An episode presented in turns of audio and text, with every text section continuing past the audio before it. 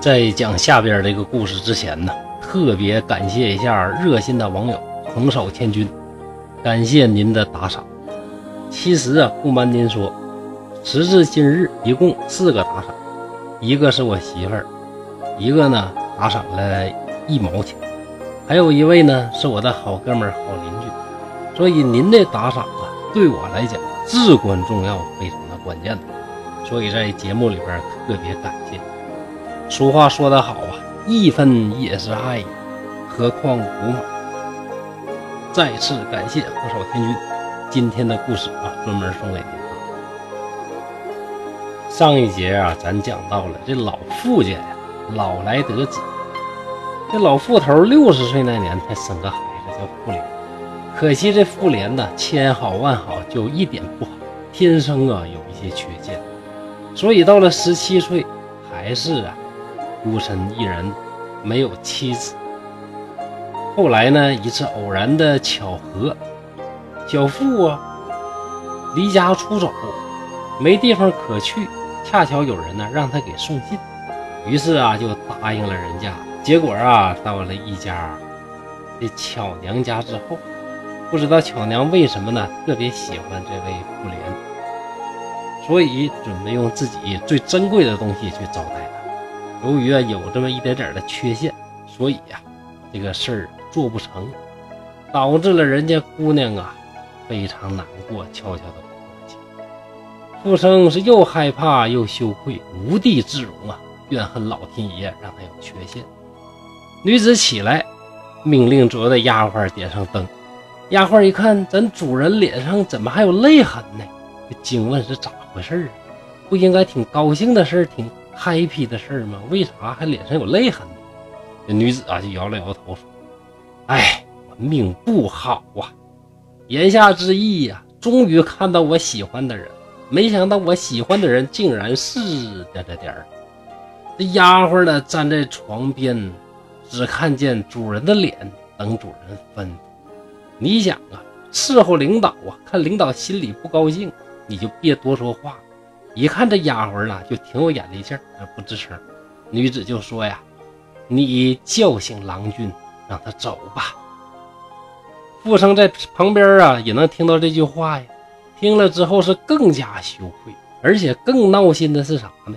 这半夜三更的，好不容易有个地方搁这落脚，你让我走，我茫茫渺渺的，我去哪儿啊？我呀，正闹心合计呢。有一个妇人呢，推门进来，丫鬟就说：“呀，华姑来了。”富生偷眼一看，这妇人呢，五十多岁的年纪，相当有气质，相当有风度了。这我脑海里边就浮现出来我当年的女神赵雅芝的那个感觉，对吧？这妇人呢，见女孩没睡，便问说：“你怎么这么晚还没睡呢？”女孩没有回答。他又见床上还躺着一个人，便笑问道：“你同床的是个什么人呢？”这看女子啊不好回答，丫鬟呢就替着回答：“啊，这样夜里啊来了一个少年，借宿在这儿。”妇人笑着说：“哎呦，得罪得罪，不知道啊，原来竟是巧娘的花烛之夜呀！哎，这大好的时候，哎呀。”不知道来的是巧呢还是不巧啊？抬头一看，只见巧娘是泪珠未干呐，就很吃惊。这新婚之夜，人生四大喜呀，你怎么能悲泣呢？是不是这新郎官啊太粗暴了？然后你这这个很不舒服，这个对吧？这女子啊还是不回答，而且呢就更伤心了。这妇人呐，这也不惯毛病啊。可能啊，是过了那个年龄段的过来人嘛，啥玩意儿没见过？抢走两步，到前边，呼啦一下就把被子都给掀开了。不料这一掀被子，却发现什么呢？掉下了一封信。拿起来一看，哎呀，这不是我女儿的笔记吗？拆开一看，是非常的惊叹。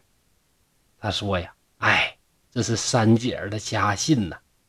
信中说他的吴郎已经死了，三姐儿一个人是无依无靠，日子不好过。”那巧娘就说：“哦，这个少年曾经说过，来这儿呢是替人送信的，幸亏没打发他走，要不然这信咱还看不到了。”这女人呢就叫起了富生，问富生信是从哪儿来的。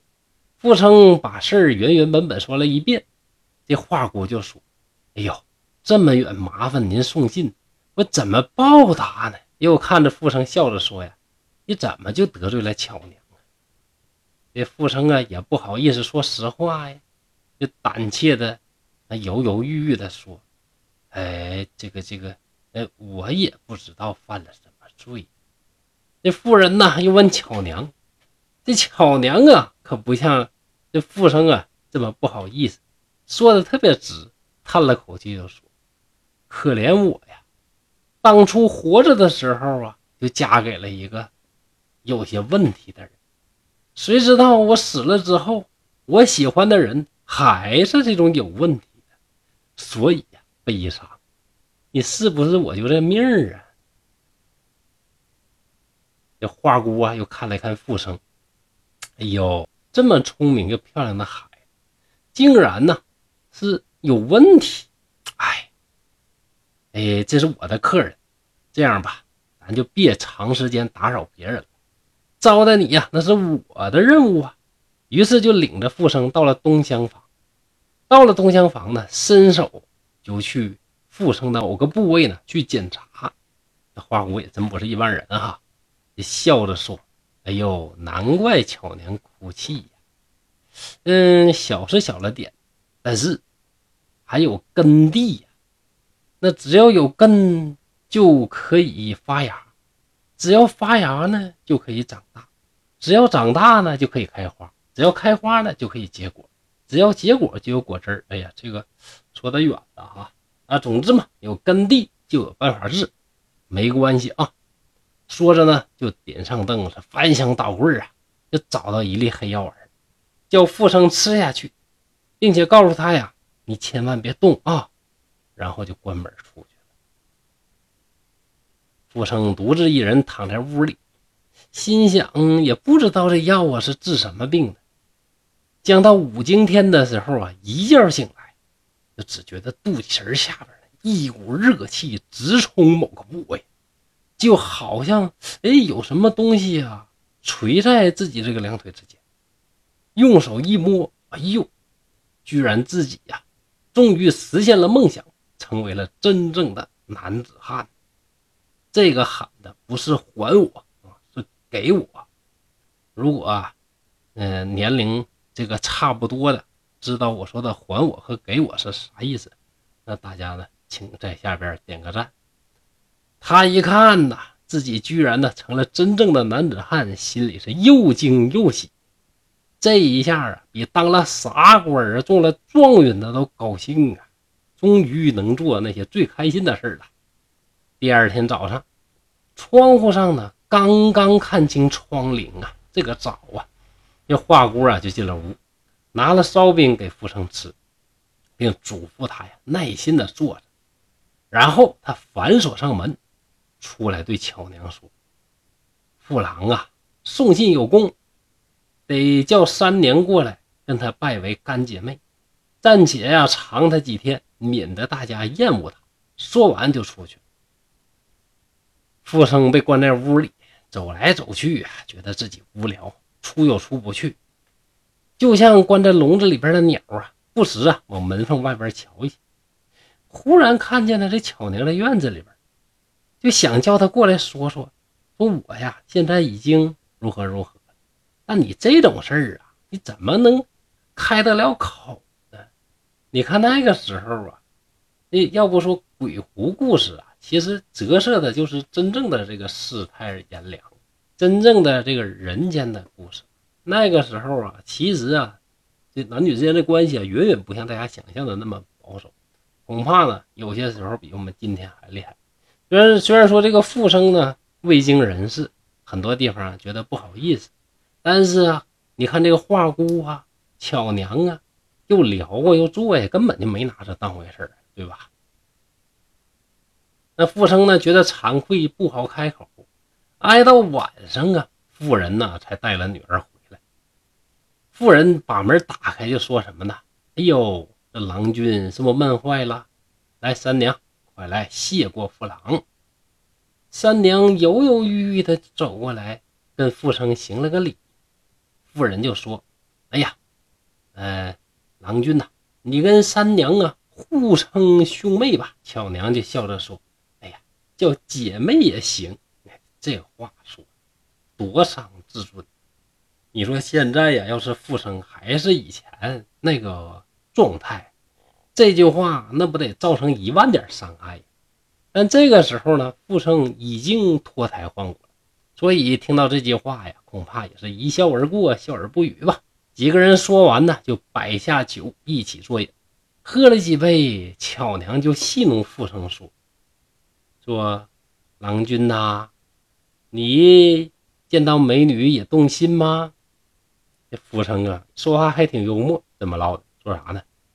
说瘸子啊，他也得想穿鞋呀；瞎子啊，现在看不见，但是他呀，忘不了当年看到的那个色彩斑斓的世界，对不对？大家一听都纷纷笑了起来。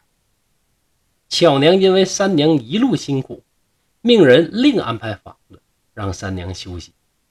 妇人看了看三娘，就说：“呀，说呀，让他们兄妹俩啊在一屋里睡吧。”三娘羞答答的，还不好意思，明显没有巧娘放得开。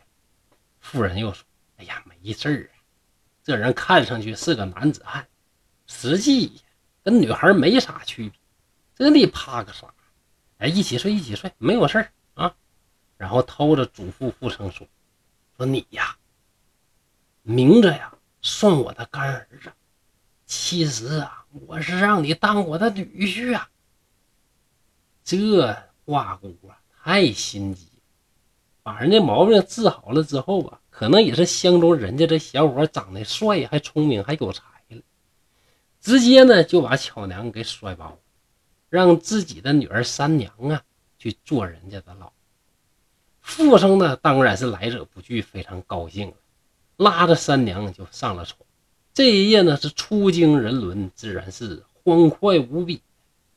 在枕边呢就问三娘说：“巧娘是什么人呢？”